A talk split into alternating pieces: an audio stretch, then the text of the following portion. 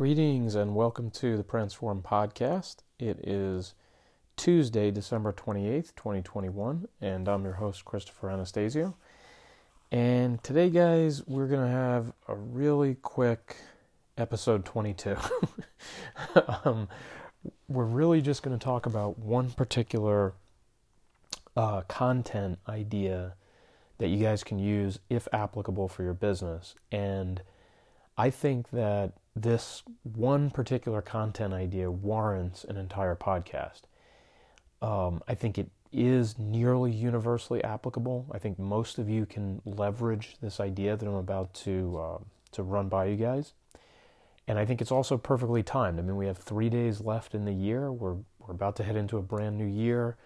Um, I imagine that for any of you that are serious about engaging in the social media space, in the digital marketing space, um, you are committed on some level or another to creating content and maybe upping your content game uh, to the point where you know you're you're making a substantial increase in volume. And I think this particular tactic uh, is one of the ways that, that can help you get there. Okay, so what I'm referring to is using essentially a question and answer format to allow the content to create itself. Okay, so let me explain that. So, in your line of business, whatever that happens to be, more than likely you have you know standard questions that customers you know or clients ask you most of the time you may have some fringe questions that maybe don't get asked as often or they're not as common or prevalent throughout your client base or your customer base, but they're still they're still important enough that others can learn from them. So if you're answering one particular client's obscure question, there's a chance that you have a handful or two handfuls or whatever number of handfuls of other clients that could benefit from hearing the answer.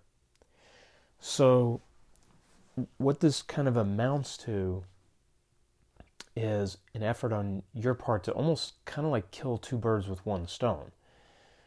and excuse me, what I mean by that what I mean by that is you would be creating content at the exact same time that you're servicing your clients and giving them information that they need to you know go off and use your service or use your product or you know whatever the case might be. So that that's kind of the the baseline is you know taking content that other people your your customers or clients are creating for you in the form of a question and answering it to create, you know, sort of, you know, close the loop and create the content. Okay. So, one of the ways that you can employ this tactic that is going to carry like a pretty good distance in terms of how you can use it content wise is you know not just i mean you know let me back up for a second you probably have on your website like a frequently asked questions section. You know, you have an area probably where you are doing this sort of thing in textual format, and that's great. That's that's a great way to do it. Um, I think if you do have a website, a frequently asked question uh, tab or an, or an entire page that has that type of thing on it is perfect. It's it's a great resource, and I think it, it's often overlooked actually on on a lot of websites, or it's or it's done kind of you know in a, in a halfway sort of manner. So that's a good cornerstone from a textual standpoint. But think about it this way, guys. If you think about some of the other episodes where we've talked about creating video content, for example, let's say you had um, a video series. Let's say I'm just going to use it as an example on your YouTube channel, and you created an entire playlist of videos that were strictly Q and A. So you started the show. Let's say you had a half-hour show, and you were like, "Hey guys, I'm going to pick three questions that I've gotten, you know, in the last week or two from my clients. Uh, you know, you're you're anonymizing those clients. You're not using their real names. You're not using real details, but you're you're shaping the question, the essence of it, so that it's universally applicable and helpful to the listener. You say, hey guys, in this 30 minute format, I'm going to pick three questions, spend about 10 minutes, you know, sort of reciting that question, and then giving a fairly in depth answer to it. And so you create that video content, that 30 minutes. Now think about it. You have three 10 minute segments, right, that have a specific helpful Q&A format to them. So really, you not only have a 30 minute YouTube video, but you actually have three 10 minute videos that now can go up on like a Facebook Watch series. Um, you know, uh, you know, you can actually put them, let's say, on your website blog, okay, and post them there in a series, uh, so that you have essentially three days worth of content there, right? Then what you can do is take the audio from that video, strip that down, and now you have a podcast, right? Because if you, excuse me, if you spent 30 minutes answering questions in depth, uh, that qualifies, I mean, far and away, qualifies as a substantive, useful, helpful piece of voice content that works really well in a podcast format. Okay, now you could take, again, you could take that 30 minutes of audio, break that into three 10 minute clips, okay, and then you know put those you know maybe maybe you break them down even smaller into voice tweets if you're on Twitter.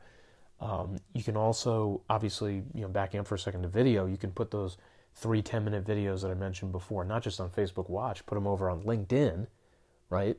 And now you have a LinkedIn series. Hey guys, part one, I'm going to answer this question. Check check back here tomorrow for part two. I'm going to answer the next question, you know, and do something like that with it. So, again, as we've mentioned before on this podcast, when you create video content, you have the most flexibility because with the video content automatically comes audio, which automatically can be transcribed to text. But let's say you're like, "Hey Chris, I don't, you know, don't have a YouTube channel, you know, I'm not doing videos, just never to get on camera, whatever." You can go straight to audio and you can do exactly what I just mentioned. Create an audio-based show where you know nobody's seeing you. So now you could sort of have it in your mind like, "Okay, I'm invisible to the viewer. I'm, you know, obviously body language is not to help. I have to be very uh, careful with my cadence and my delivery audio wise. But you then tailor the show around that. So you have it, you know, a, you know, a set Q and A.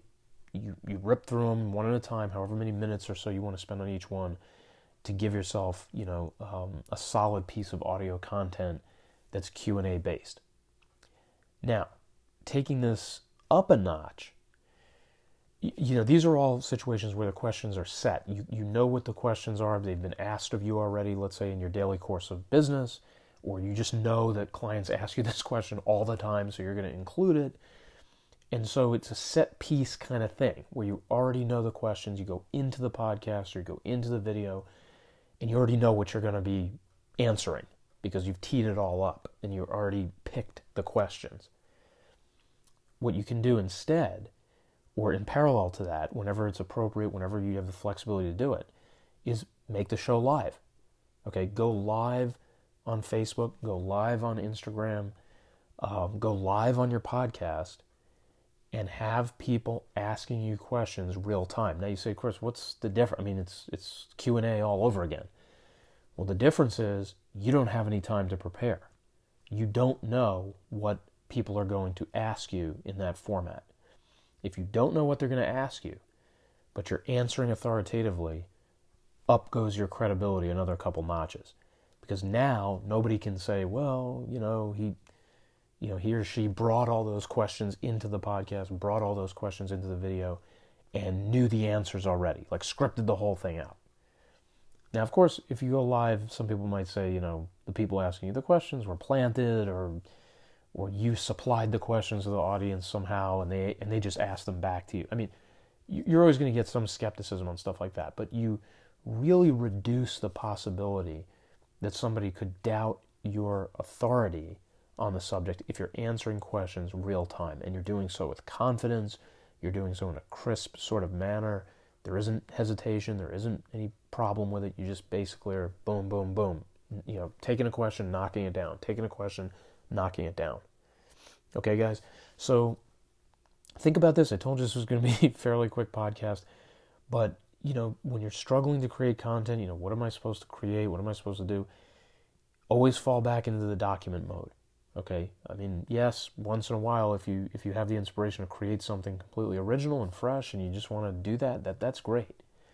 But you know, 9 times out of 10 when you're stuck or just 9 times out of 10 period, some of that great content is you just documenting what's already happening in your business and then using that to sort of shape it and create value for other people who are consuming the content.